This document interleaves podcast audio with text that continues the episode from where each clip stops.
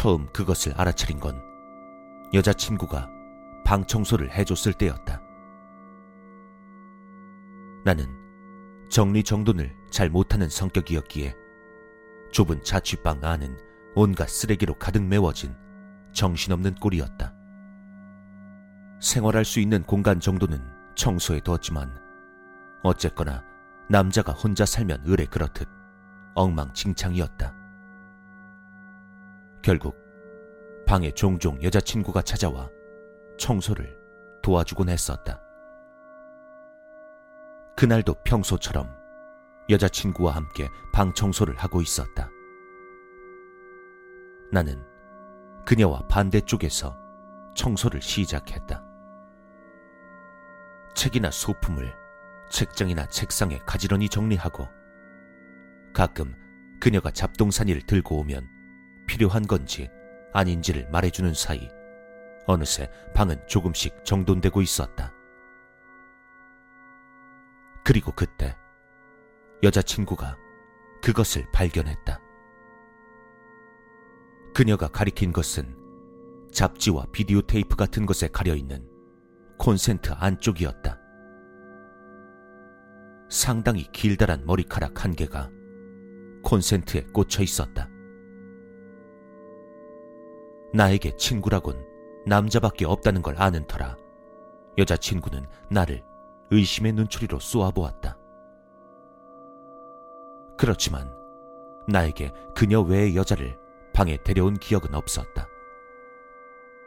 하지만 그녀가 계속 의심을 풀지 않고 나를 째려보았기 때문에 나는 콘센트에 꽂혀 있는 머리카락을 잡았다. 머리카락은 미끄러지듯 풀려나왔다. 기분 나쁜 감촉에 난 나도 모르게 손을 놓아버리고 말았다. 마치 진짜 사람 머리 가죽에서 머리카락을 뽑은 것 같은 사실적인 느낌이었다. 길다란 머리카락은 깨끗한 백지에 잉크가 떨어지듯 하늘하늘 바람에 흔들리며 바닥으로 떨어졌다. 나는 나도 모르게 그 콘센트 구멍을 들여다보았다. 하지만 당연하게도 안은 캄캄해서 하나도 보이지 않았다. 그리고 다음 날 아침 나는 새파랗게 질릴 수밖에 없었다. 전날 콘센트 따위는 까맣게 있고 청소를 마친 뒤 여자친구와 노래방에 가서 놀았었다. 거기서 과음을 했던 탓인지 난 방에 돌아오자마자 죽은 것 같이 잠에 빠져 있었다.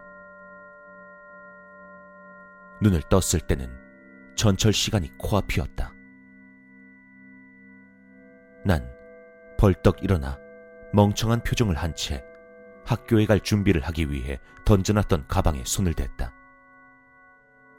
그리고 그때 어제의 그 콘센트가 눈에 들어왔다. 시커먼 두 개의 구멍 중 한쪽에 긴 머리카락이 또 힘없이 축 늘어져 있었던 것이다. 어제 뽑아버렸던 머리카락과 똑같았다. 길이로 보아도 같은 사람의 머리카락 같았다. 마치 촉수처럼 콘센트에서 자라나 있는 그 모습이 너무 기분 나빠서 난 그것을 서둘러 뽑아버렸다. 그리고 그 리얼한 감촉이 또 손에 전해진다. 뭐야 이거? 기분 나쁘게 진짜. 나는 그렇게 중얼대며 그 구멍에 평소 사용하지 않던 라디오 카세트의 코드를 꽂았다. 그리곤 뽑은 머리카락은 창문으로 던져버리고 가방을 챙기고 방을 나섰다. 카세트를 꽂아둔 덕분에 난 한동안 콘센트의 존재 자체를 잊고 평범한 일상을 보내고 있었다. 그리고 그 와중에 방은 어느새 또 더러워지고 있었다. 이불 옆에는 보고 던져놓은 만화책이 산처럼 쌓여갔고 쓰레기통은 가득 차버리는 바람에 빈 공간을 쓰레기통인 것 마냥 쓰고 있었다. 처음 머리카락을 발견하고 한 달쯤 지났을 때였을까. 결국 그것은 나에게 덮쳐왔다. 밤중에 갑자기 울려 퍼지는 이상한 소리에 나는 눈을 떴다. 눈을 비비며 불을 켜보니 콘센트에 꽂은 뒤 방치해뒀던 라디오 카세트에서 기묘한 소리가 나오고 있었다. 쌓아둔 만화책 뒤편에 있던 카세트가 보이는 게 이상하다 싶어 자세히 보니 어째서인지 주변엔 쌓아놨던 책들이 무너져서 뒹굴고 있었다. 설마 라디오의 소리 때문에 무너진 건가 싶었지만 그렇게밖에는 생각할 수 없었다. 라디오 카세트는 아직도 고장난 것 같이 시끄러운 소리를 내고 있었다. 나는 카세트로 다가가 전원 버튼에 손을 올렸다. 그리고 그제야 알 수 있었다. 카세트의 전원은 이미 꺼져 있었다. 전원이 꺼져 있는데도 소리가 나고 있는 것이다. 역시 고장 탓일까? 나는 확인하기 위해서 양손으로 카세트를 잡고 일어섰다. 그 순간 기분 나쁜 감촉이 느껴졌다.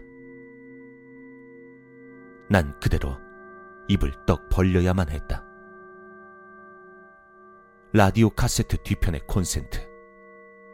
거기엔 사람 한 명 수준의 머리카락이 휘감겨 있었다. 그 머리카락은 코드에 덩굴처럼 얽혀서 삐걱대고 있었다. 살펴보니 그것은 콘센트의 한쪽 구멍에서 자라나고 있는 것 같았다.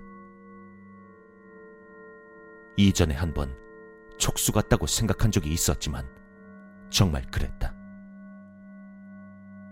하지만 그것이 끝이 아니었다.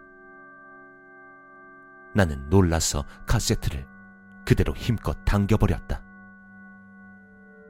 순간 엄청난 소리와 함께 카세트에 얽혀있던 몇십만 가닥의 머리카락이 머리가죽에서 뽑혀 나오는 것이 느껴졌다.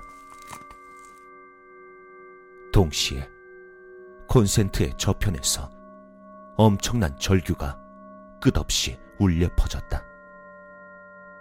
콘센트의 구멍 한 곳에서 일제히 머리카락이 뽑혀 나오고 걸쭉하고 새빨간 피가 구멍으로 솟아나왔다. 그 끔찍한 광경에 난 비명을 지르며 그대로 기절해버렸다.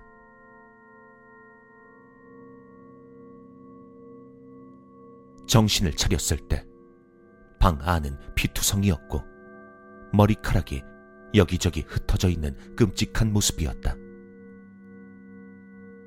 난 방을 깨끗하게 청소하고 그날 바로 방에서 나왔다. 마지막으로 보았을 때 그 콘센트에는 여전히 머리카락 한 가닥이 촉수처럼 길게 늘어져 있었다.